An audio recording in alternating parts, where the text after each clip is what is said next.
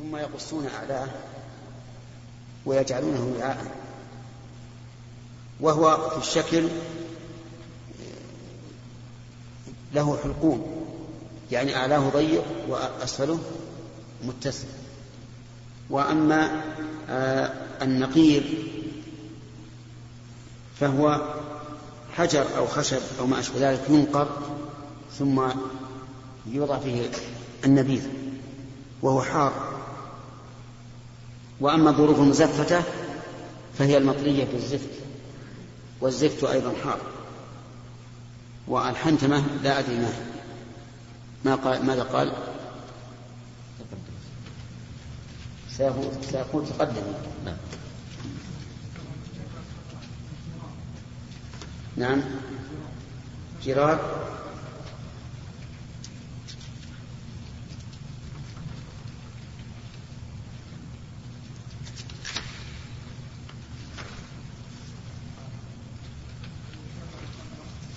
جمع خضراء طيب. عندي يقول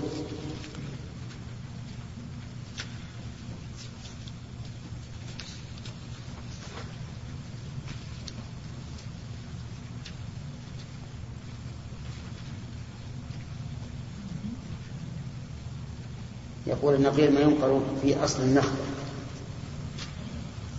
الدبة هو اليقطين والنقير ما ينقر في أصل النخلة فيوعى فيه والظله المزفتة المطرية بالزفت. والحنتمة يقول الجرة الخراء وعلى هذا فنقول إن هذا النهي قد نسخ. وأمر وأذن النبي صلى الله عليه وسلم بالانتباه في كل شيء إلا أن لا نشرب المسك نعم. قال حدثنا الليث عن نافع عن القاسم. والنقير يقول نخلة لكن بعضهم يقول إنها حجر ينقر ويصب فيه النبي. والحجر في الغالب أشد حرارة من من جذع النخلة. نعم. عن نافع عن القاسم بن محمد عن عائشة رضي الله تعالى عنها أن رسول الله صلى الله عليه وسلم قال إن أصحاب هذه الصور يعذبون يوم القيامة ويقال لهم أحيوا ما خلقتم. حدثنا حماد بن زيد عن أيوب عن نافع عن ابن عمر رضي الله تعالى عنهما قال قال النبي صلى الله عليه وسلم إن أصحاب هذه الصور يعذبون يوم القيامة ويقال لهم أحيوا ما خلقتم. وحدثنا محمد بن العلاء قال حدثنا ابن فضيل عن عمارة عن أبي زرعة أنه سمع أبا هريرة رضي الله تعالى عنه قال سمعت النبي صلى الله عليه وسلم يقول قال الله عز وجل ومن أظلم ممن, ممن ذهب يخلق كخلقي فليخلقوا ذرة أو ليخلقوا حبة أو شعيرة. كل هذه سبق الكلام عليها والشاهد فيها إضافة الخلق إلى هؤلاء. نعم. نعم. نعم. لا يدخل في هذا. لأن المصور في الفيديو ما ذهب يخلق كخلق الله؟ وإنما نقل هذه الصورة أو أثبت هذه الصورة في نفس الشريط. نعم هي أعظم وأدق لا شك. لكن ليست مثل نعم.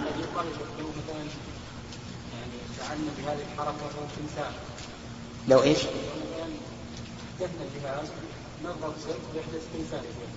هنا. ما هي سيئة لن يحدث تمثالا إلا, إلا, إلا بشيء جرم. منحوت على شكل تمثال.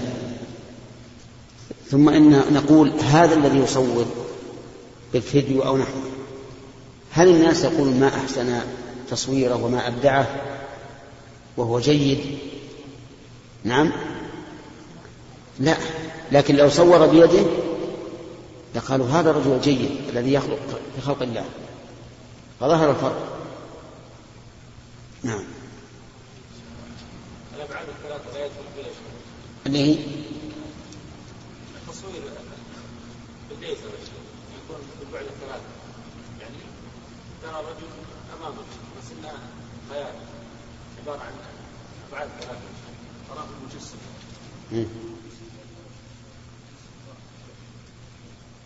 ما نعرف ما نعرف هذه. أقول هذه أشياء ما نعرفها. صنعة دقيقة ما نعرفها لكنها لا شك أنها ليست كالذي يصور باليد الذي يصور باليد لا شك هذا مبدع. ويقال جيد. وينسب إلى أنه عنده قدرة على أن يصنع صورة أو يشكل صورة كتصوير الله عز وجل. أما هذا فلا يلتفت إليه. نعم.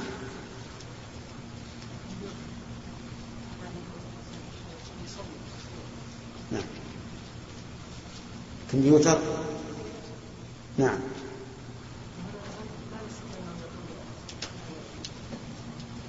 هنا نعم. الكمبيوتر مهم من جنس التصوير؟ آلة التصوير نعم. كيف يسوي بيده؟ ها؟ وشلون؟ كيف؟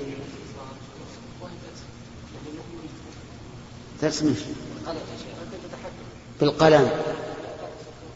نعم. اي أحسنت. يصور اللي بالأرض. هذا اذا إذا صور الكمبيوتر ما صوره الإنسان بيده صار هذا حرام.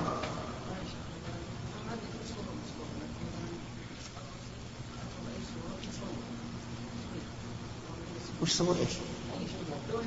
لابد لابد من يصور شيء وضع امامه ما نعرف هذا الشيء. المهم الذي يصنع الإنسان بيده. هذا حرام. سواء بالكمبيوتر ولا على ورقة ولا بأي مكان بأي شيء. لأنه, لأنه ذهب يخلق كخلق الله عز وجل. نعم.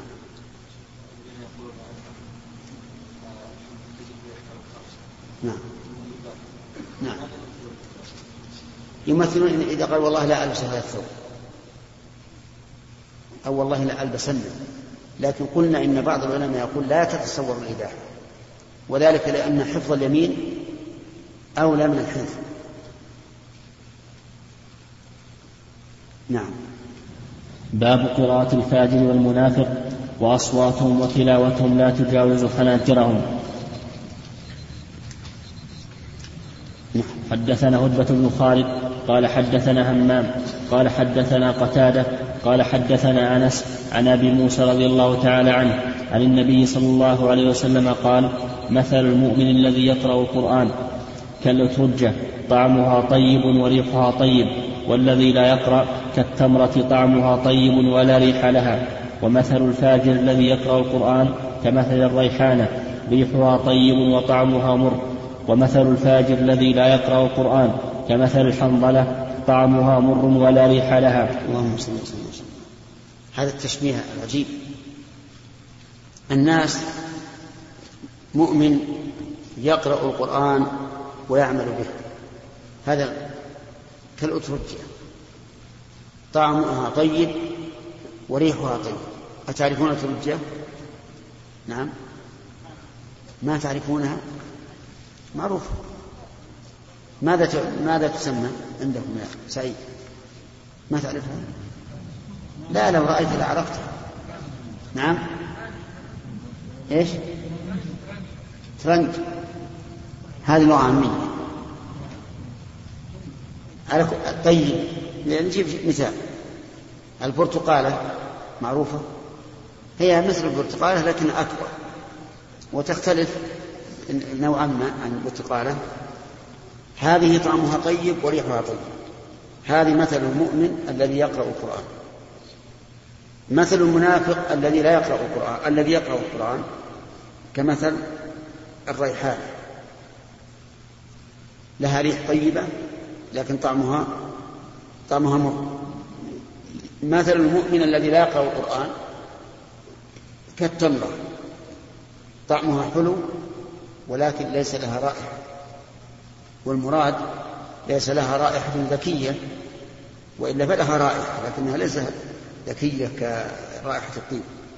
ومثل الفاجر نعم ومثل الفاجر الذي لا يقرأ القرآن كمثل الحنظلة. تعرفونها؟ تسمى عندنا الشري وهي مثل التفاحة الصغيرة. لكن طعمها مر جدا جدا. و وليس لها ريح. يعني ليس لها ريح ذكي يجذب. هذه الحنظلة يقال إن الإنسان إذا وطئ عليها وهي مستوية فإنه فإنها تسهل ما في بطنه. تسهل ما في بطنه يعني بدل ما يشرب المسهل أو المسهل يطأ عليها وهي مستوية فإذا به يخر كل ما في بطنه. نعم؟ أي نعم. يفعلها بعض الناس فيما سبق. لكن مع ذلك تأكلها المواشي ولا تتأثر بها. وهذا من عجائب من عجائب مخلوقات الله عز وجل. نعم. الشاهد أن الرسول عليه الصلاة والسلام أضاف القراءة إلى القارئ فجعلها من فعله وبين أن القرآن يقرأه المؤمن وغير المؤمن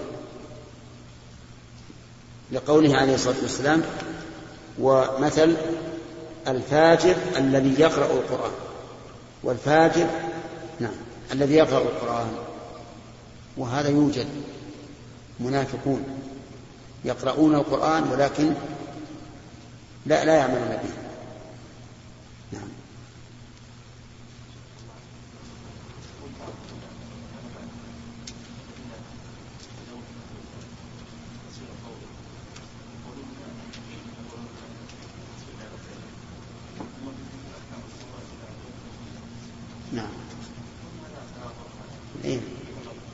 الرد على هذا ليس تناقض لأن حتى في المرآة لو أن الإنسان وقف أمامها فالذي يرى في المرآة يسمى صورة.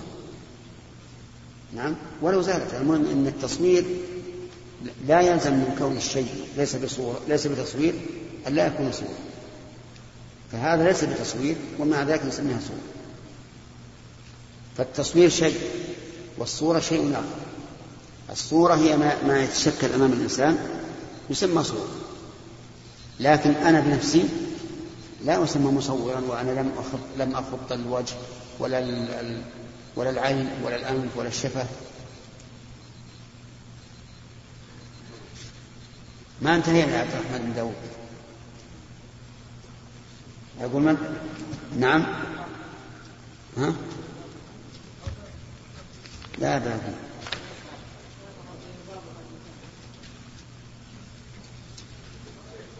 ها؟ نخليها إن شاء الله نزال.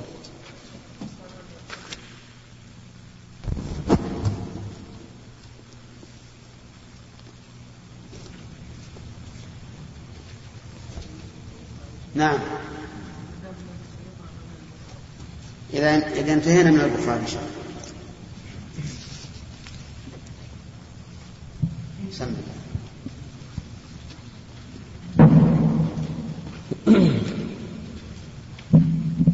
بسم الله الرحمن الرحيم الصوت بسم الله الرحمن الرحيم الحمد لله والصلاة والسلام على رسول الله قال البخاري رحمه الله تعالى في باب في باب قراءة الفاجر والمنافق وأصواتهم وتلاوتهم لا تجاوز حناجرهم حدثنا علي قال حدثنا هشام قال أخبرنا معمر عن الزهري حاء وحدثني أحمد بن صالح قال حدثنا عن بسة قال حدثنا يونس عن ابن شهاب قال أخبرني يحيى بن عروة بن الزبير أنه سمع عروة بن الزبير يقول قالت عائشة رضي الله تعالى عنها سأل سأل أناس النبي صلى الله عليه وسلم عن الكفار عن, الكف عن الكفان فقال إنهم ليسوا بشيء فقالوا يا رسول الله فإنهم يحدثون بالشيء يكون حقا. قال فقال النبي صلى الله عليه وسلم تلك الكلمة من الحق يخطفها الجني فيقرقرها في أذن, في أذن وليه كقرقرة الدجاجة فيخلطون فيه أكثر من مئة كذبة. بسم الله الرحمن الرحيم. الكهان هم الذين يخبرون عن المغيبات في المستقبل. فيقولون سيكون كذا في يوم كذا أو في شهر كذا أو في سنة كذا. وهذا من علم الغيب الذي لا يطلع عليه إلا الله. ولهذا جاء في الحديث من أتى كاهنا فصدقه بما يقول فقد كفر بما أنزل على محمد. ووجه الكفر أنه صدق بأن أحدا يعلم الغيب سوى الله. فيكون في هذا تكذيب لقوله تعالى قل لا يعلم من في السماوات والأرض الغيب إلا الله. وهؤلاء الكهان كانوا حكاما في الجاهلية لأن, لأن لهم شياطين تتصل بهم وتخبرهم بخبر السماء. ثم هذا الكاهن يزيد على هذا هذه الأخبار أشياء من عنده يروج بها على الناس. فإذا وقعت الكلمة الصدق التي سمعت من السماء ظن الناس أن كل كلامه صدق. فصدقوه بما يقول. ولكن الرسول عليه الصلاة والسلام يقول إنهم ليسوا بشيء. يعني ليس عندهم علم. ولما أورد على الرسول عليه الصلاة والسلام أنهم يحدثون بالشيء يكون حقا قال النبي صلى الله عليه وسلم تلك الكلمة من الحق يحفظها الجني فيقرقرها في أذن وليه كقرقرة الدجاجة. تعرفون قرقرة الدجاجة؟ نعم. من لم يعرفها فليذهب غدا إلى الدواجن وليسمع. هذه القرقرة يقرقرها الجن في أذنه يعني كلاما ليس بمفهوم جيدا. فيأخذ الجن منه هذه القرقرة ويضيف إليها ما يضيف ثم يحدث الناس فإذا وقعت كلمة الحق قالوا هذا هو العالم وكما أن هذا موجود في الجاهلية. فما زال الناس أيضا يأخذون به الآن يصدقون. حتى إني رأيت بعض الصحف في أول هذه السنة الميلادية كما هي عادتهم في التاريخ يكتبون في الصحف قالت الكاهنة فلانة ثم يصورونه سيكون كذا سيكون كذا سيكون كذا سيكون كذا. الجهال من الناس يصدقون. وضعفاء الدين يصدقون. والواجب تكذيب هذا والواجب أيضا منع الصحف من نشر هذه الأشياء. ولكن مع الأسف أنها تدخل بلادنا من غيرنا وتروج فينا. حتى لو فرض أن القضاء والقدر صدق ما يقول هذا الكاهن فإننا نعلم علم اليقين أن هذا الكاهن لا يعلم الغيب. ولا يجوز لنا أن نصدقه. ولا أن نركن إلى ما قال قبل أن يقع. لأن الرسول عليه الصلاة والسلام قال ليسوا بشيء. فإن سأل الكاهن إن سأل الكاهن ليختبره ويكذبه. فهذا لا بأس بل قد يكون واجبا. وقد اختبر النبي صلى الله عليه وسلم ابن صياد فقال ما خبأت لك؟ قال الدخ. وكان الرسول عليه الصلاة والسلام قد أضمر بنفسه الدخان. لكن هو قصر. قال الدخ عجزا نكمله فقال النبي عليه الصلاة والسلام اخسأ فلم تعد وقد. فسؤال الكهان ينقسم إلى ثلاثة أقسام. القسم الأول أن يراد به بيان عوارهم وكذبهم. فهذا جائز بل واجب. بشرط أن لا يكون في ذلك تغرير لأحد فيغتر إذا جاء هذا الرجل ليسأل الكاهن أو يموه هذا الكاهن ويقول فلان جاء إلي وسألني وما أشبه ذلك. الثاني أن يسألهم لينظر ما عندهم ولا لا لتصديقه فهذا عليه الوعيد. لا تقبل له صلاة أربعين ليلة. لأن في سؤالهم إغراء لهم بما هم عليه من الكذب والدجل. وفي سؤالهم أيضا تغرير للغير حيث يظنون أنهم على حق. والثالث أن يسألهم ويصدقهم فهذا الكفر. من أتى كاهنا فصدقه بما يقول فقد كفر بما أنزل على محمد صلى الله عليه وسلم. وفي هذا الحديث إشارة إلى أن الإنس قد يستخدم الجن. قد يستخدم الجن. لكن إذا استخدمه لأمر باطل فإنه حرام. أو استخدمه بطريق باطل كالذبح له والركوع له والسجود له أو تمكينه من نفسه مثلا فإن ذلك لا يجوز. لأن الجن فيهم سفهاء فيهم من يختار هذه المرأة لجمالها ويختار أن تكون زوجة الله وفيهم من يختار هذا الصبي لجماله ويفعل به الفاحشة. أو هي امرأة تعشق جنسيا وتريد أن تتصل به وما أشبه ذلك. فإذا كان على هذا الوجه كان حراما. فإذا كان توليه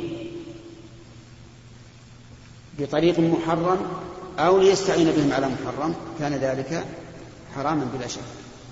أما إذا كان بطريق مباح يستعين بهم على شيء مباح فقد ذكر الشيخ الإسلام ابن تيمية رحمه الله أن ذلك جائز. ولكن إذا خيف أن يكون هذا ذريعة إلى أمر لا يجوز فلدينا قاعدة شرعية وهي سد الذرائع. نعم.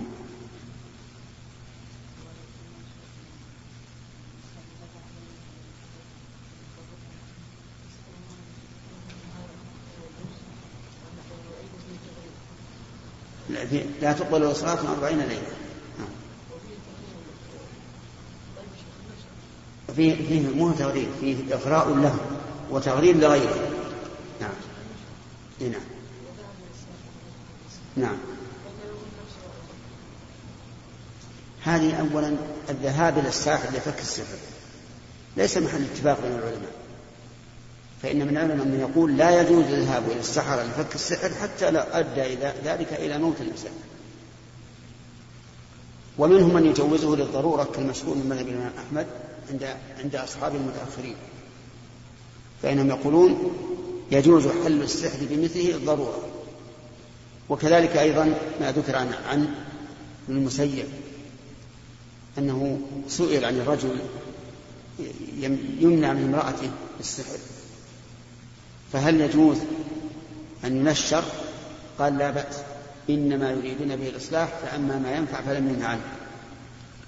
ولكن كثيرا من أهل العلم قالوا إن النشر بالسحر حرام. ولا تجوز لأن الرسول صلى الله عليه وسلم سئل عن النشرة فقال هي من عمل الشيطان. نعم؟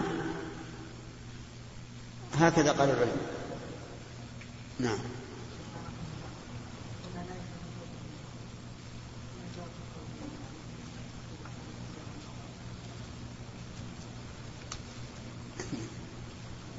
أي إشكال؟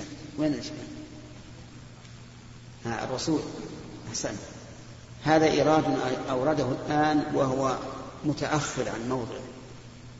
لأن هذا مر علينا قبل ليلتين في حديث عائشة رضي الله عنها. أنه إذا أعجبك من امرئ شيئا فقل اعملوا فسيرى الله عملكم ورسوله ولا يستخفنك عرفت؟ طيب. أما كون الله يراه فواضح. ما في إشكال. أما كون رسوله يراه فهذا يحمل على أنه في يوم القيامة. لا الآن. إلا إذا صح أن أعمال أمة الرسول تعرض عليه فسيرى. يعني سيراه في قبره وإن كان العامل في الدنيا. لكن هذا ما لم نحرره نعم. خالد.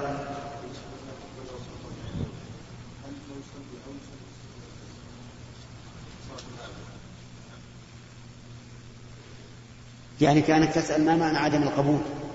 هل معناها أنها لا تبرأ بها الذمة أو لا؟ نقول لا. تبرأ بها الذمة لكن أجر أجرها يحبطه الذهاب إلى الكافر.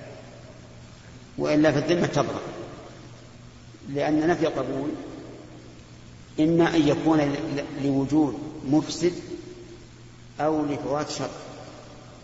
فإن كان لوجود مفسد أو فوات شر فنفي القبول نفي للصحة. نفي للصحة وأما إذا كان لا لهذا ولا لهذا فنفي القبول نفي للأجر الحاصل بفعل الصلاة فيكون هذا العمل الذي علق عليه بالقبول يكون اسمه موازيا لثواب هذه الصلاة فيحبطه.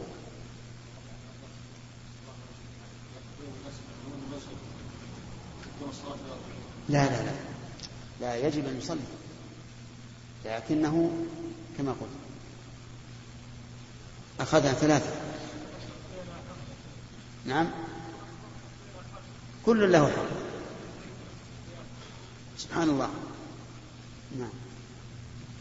حدثنا أبو النعمان قال حدثنا مهدي بن ميمون قال سمعت محمد بن سيرين يحدث عن معبد بن سيرين عن أبي سعيد الخدري رضي الله تعالى عنه عن النبي صلى الله عليه وسلم قال يخرج ناس من قبل المشرق ويقرؤون القرآن لا يجاوز تراقيهم يمرقون من الدين كما يمرق السهم من الرمية ثم لا يعودون فيه حتى يعود السهم إلى فوقه.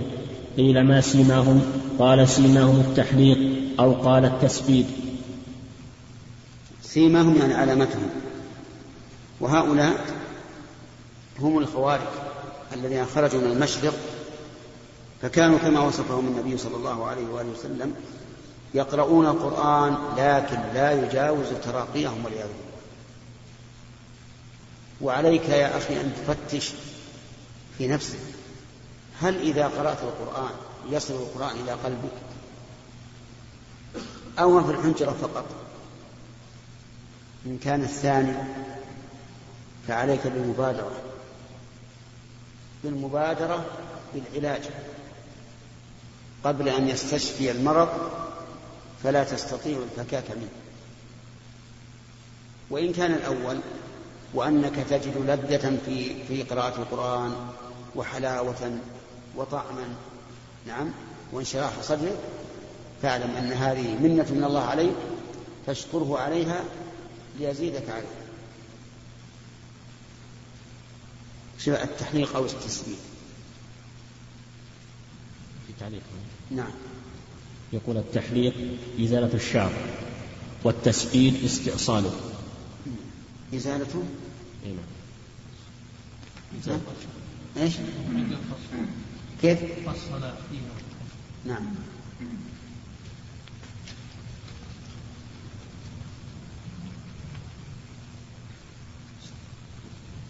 قول التحليق أو قال التسبيد التسبيد شك من الراوي وهو بالمهملة والموحدة بمعنى التحليق وقيل أبلغ منه وهو بمعنى الاستئصال وقيل نبت بعد أيام وقيل وقيل الثالث. وقيل إن نبت بعد أيام؟ وقيل هو ترك دهن الشعر وغسله هو ترك دهن الشعر وغسله. قال الكرمان فيه إشكال وهو أنه يلزم من وجود العلامة وجود ذي العلامة فيستلزم أن كل من كان محلوق الرأس فهو من الخوارج والأمر بخلاف ذلك اتفاقا. ثم أجاب بأن السلف كانوا لا يحلقون رؤوسهم إلا للنسك أو في الحاجة والخوارج اتخذوه ديدنا, ديدنا فصار شعارا لهم وعرفوا به. قال ويحتمل أن يراد به حلق الرأس واللحية وجميع شعورهم وأن يراد به الإفراط في القتل والمبالغة في المخالفة في أمر الديانة. قلت الأول باطل لأنه لم يقع من الخوارج والثاني محتمل لكن طرق الحديث المتكاثرة كالصريحة في إرادة حلق الرأس. والثالث كالثاني والله أعلم. تنبيه وقع لابن بطال في وصف الخوارج خبط أردت التنبيه عليه لئلا يغتر. بالبال خبط. أو خبط. خبط. أردت التنبيه عليه لئلا يغتر به وذلك أنه قال يمكن أن يكون هذا الحديث في قوم عرفهم النبي صلى الله عليه وسلم عرفهم بالوحي أنهم خرجوا ببدعتهم عن الإسلام إلى الكفر وهم الذين قتلهم علي بالنهروان حين, حين قالوا إنك ربنا إنك ربنا فاغتاظ عليهم وأمر بهم وأمر بهم فحرقوا بالنار فزادهم ذلك فتنة وقالوا والآن تيقنا أنك ربنا. إذ لا يعذب بالنار إلا الله. انتهى. وقد تقدم وقد تقدمت هذه القصة لعلي في الفتن وليست الخوارج وإنما هي للزنادقة كما وقع مصرحا به في بعض طرقه. ووقع في شرح الوجيز للرافعي عند ذكر الخوارج قال هم فرقة من المبتدعة. خرجوا على علي حيث, حيث اعتقدوا أنه يعرف قتلة عثمان ويقدر عليهم. ولا يقتص منهم لرضاه بقتلهم ومواطاته إياهم ويعتقدون أن من أتى كبيرة فقد كفر واستحق الخلود في النار ويطعنون لذلك في الأئمة ويطعنون لذلك في الأئمة. انتهى. وليس الوصف الأول في كلامه وصف الظاهر والله أعلم أن قوله سمام التحليق ليس حلق الرأس كله ولكن يحلقون حلقا كالحلقة على الرأس. فإما أن يكون حلقة دائرة في وسط الرأس كذا. يكون ما فوق الرأس باقيا وما أسفل باقي. حلقة كالطوق. وإما أن تكون حلقة من أسفل. ويكون أعلى الرأس آه، باقية وهناك احتمال ثالث. أن تكون حلقة في أعلى الرأس. أما مجرد حلق الرأس فهذه ليست علامة على الخوارج لأن الناس يفعلونها وهم ليسوا من الخوارج الشاهد من هذا قوله يقرؤون القرآن لا يجاوز تراقيهم. فدل هذا على أن القرآن يقرأه البر وإيش؟ والفاجر. نعم. نعم.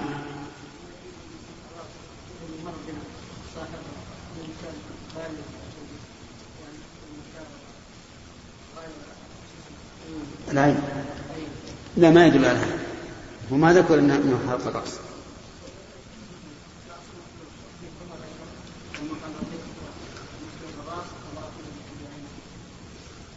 لا لا ما يدل على هذا. لأن الحلق شائع. شائع. بكثرة. الرسول قال احلقه كله يقول في الصبي أو اتركه كله. نعم عبد الرزاق. بعض الذين يقرؤون القرآن إخراج الجن يستعينون بملكة الجن أو بأمير الجن للشهادة المريض هذا؟ هذا؟ فيه جن هذا فيه مسلم هذا فيه كافر. فما حكمه يا شيخ؟ وش لي المريض؟ حاضر البيعة له. وإن كانوا كذابين. أبدا أبدا ولا ولا يطيع الجن. الجن ما هم ما هم كلهم صادقين. لكن إذا علم صدقه إيه بس هو يقول مسلم وغير مسلم. نعم؟ قد يكون منافقا.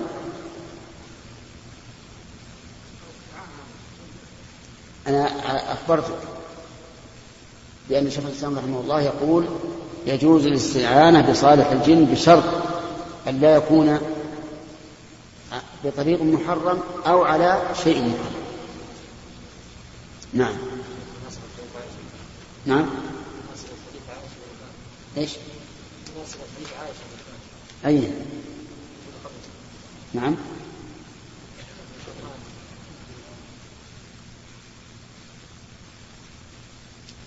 لأنها يتعلق بالوحدة مسألة الكهان تتعلق بالوحدة نعم.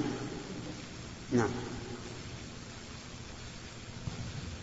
باب قول الله تعالى ونضع الموازين القسط ليوم القيامة وأن أعمال بني آدم وقولهم يوزن. وقال مجاهد القسطاس العدل بالرومية. ويقال القسط مصدر المقسط وهو العادل وأما القاسط فهو الجائر. باب قول الله تعالى ونضع الموازين القسط ليوم القيامة. ليوم القيامة اللام للتوقيت. أي في يوم القيامة. توضع الموازين وهي موازين القسط أي عدل. كما قال تعالى وزنوا بالقسطاس المستقيم. يعني بالعدل وقول المؤلف رحمه الله وأن أعمال بني آدم وقولهم يوزن. هذا هو القول الراجح. أن الذي يوزن هو العمل سواء كان فعلا أم قولا وذهب بعض العلماء إلى أن الذي يوزن صحيفة العمل.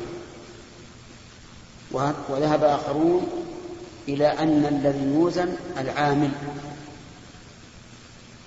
فأما الذين قالوا بأنه يوزن العمل فأدلتهم من القرآن ظاهرة وكذلك من السنة. قال الله تعالى ونضع الموازين القسط ليوم القيامة فلا تظلم نفس شيئا وإن كان مثقال حبة من خردل أتينا به وقال تعالى فمن يعمل مثقال ذرة خيرا من يعمل مثقال ذرة خيرا يره ومن يعمل مثقال ذرة شرا يره وقال تعالى فمن ثقلت موازينه فأولئك هم المفلحون.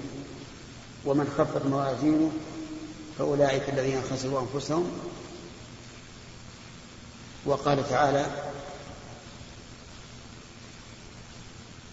نعم آه، في آيات أخرى أيضا تدل على أن الذي يوزن العمل. وقيل الذي يوزن صحائف العمل. واستدل هؤلاء بحديث صاحب البطاقة. الذي يؤتى بسجلات كثيرة. ويقال هذه سيئاته فإذا رأى أنه قد هلك قيل له إن عندنا لك حسنة. فيؤتى ببطاقة فيها لا إله إلا الله. فيقول يا ربي وما هذه البطاقة مع هذه السجلات؟ فيقال إنك لا تظلم ثم توضع البطاقة في كفة والسجلات في كفة فترجع البطاقة وتطيش السجلات. وهذا يدل على أن الذي يوزن صحائف العمل. والقول الثالث أن الذي يوزن العامل واستدلوا بقول النبي صلى الله عليه وسلم إن ساقيه يعني عبد الله بن مسعود في الميزان أثقل من أحد. وبقوله تعالى فلا نقيم لهم يوم القيامة وزنا. أما الآية فلا دليل فيها لأن المعنى لا نقيم لهم قيمة وإلا فسيقام الوزن لكل أحد. وأما حديث عبد الله بن مسعود فهو ظاهر أو فظاهره أن الذي يوزن العامل ولكن هل نقول إن هذا خاص بابن مسعود رضي الله عنه؟ أو إنه قد يوزن غيره ولكنه نادر؟ إنما القول الراجح أن الذي يوزن هو العمل كما قال ابن الخير رحمه الله. وقوله المقسط وهو العادل وأما القاسط فهو الجائر نعم. الأمر كما قال رحمه الله. قال الله تعالى وأقسطوا إن الله يحب المقسطين. وقال وأما القاسطون فكانوا لجهنم حطبا. فالقاسط هو الجائر والمقسط هو العادل وسمي بذلك لأنه مزيل للقصد أو للقصد وهو الجور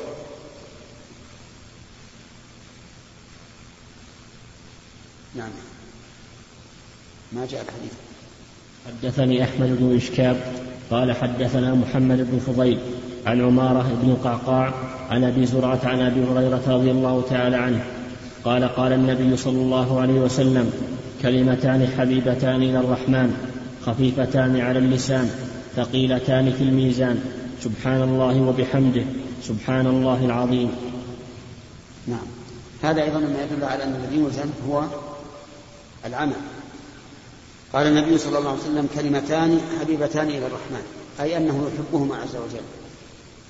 خفيفتان على اللسان سبحان الله وبحمده سبحان الله العظيم لا تثقل على اللسان خفيف. ثقيلتان في الميزان. وهذا واضح أن الذي يوزن العمل. يعني يوم القيامة توضع. هذه هاتان هاتان الكلمتان في الميزان فتكون ثقيلة. فإن قال قائل كيف توضع وهي عمل؟ كيف توضع وهي عمل؟ فالجواب أن الله تعالى قادر على أن يجعل العمل أجساما. على أن يجعل العمل أجساما.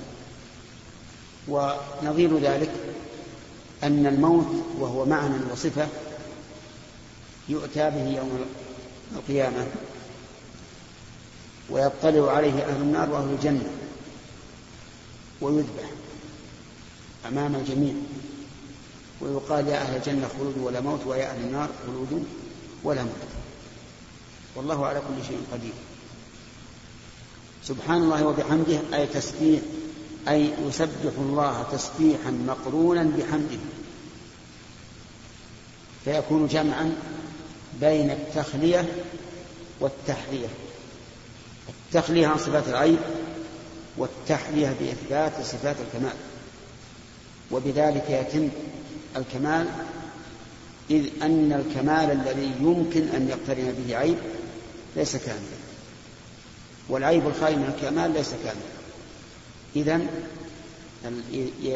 يتم يتم الكلام أي يتم الكمال بما إذا انتفى النقص وثبت الكمال. ولهذا جمع بينهما فقال سبحان الله وبحمده. والباء هنا تكون للمصاحبة. سبحان الله العظيم تأكيد لما سبق والعظيم ذو العظمة والجلال. وبهذا الحديث انتهى صحيح البخاري رحمه الله وغفر له وختم كتابه بهاتين الكلمتين ونسأل الله أن يثقل ميزانه ويغفر لنا وله نعم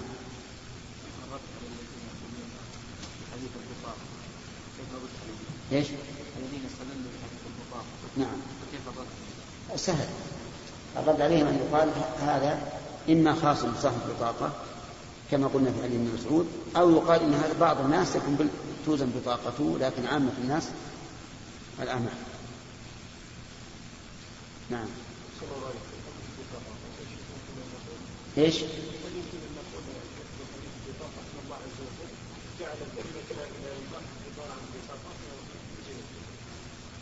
إي نعم.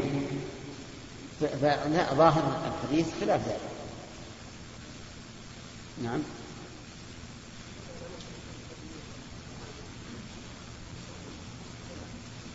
كل الثلاث كل الثلاث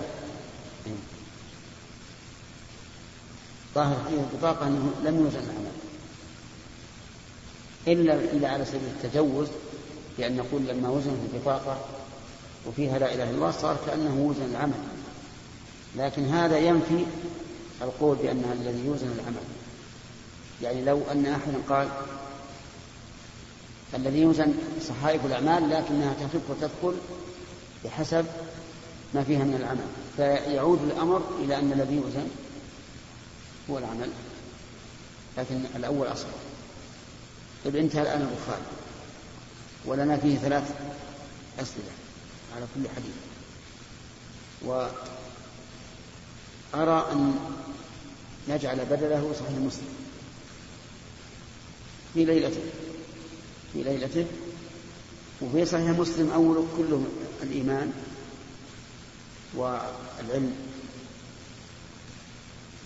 فننتهي نعم. أيها الإخوة في ختام هذه المادة نسأل الله أن نلقاكم في لقاءات متجددة. مع تحيات.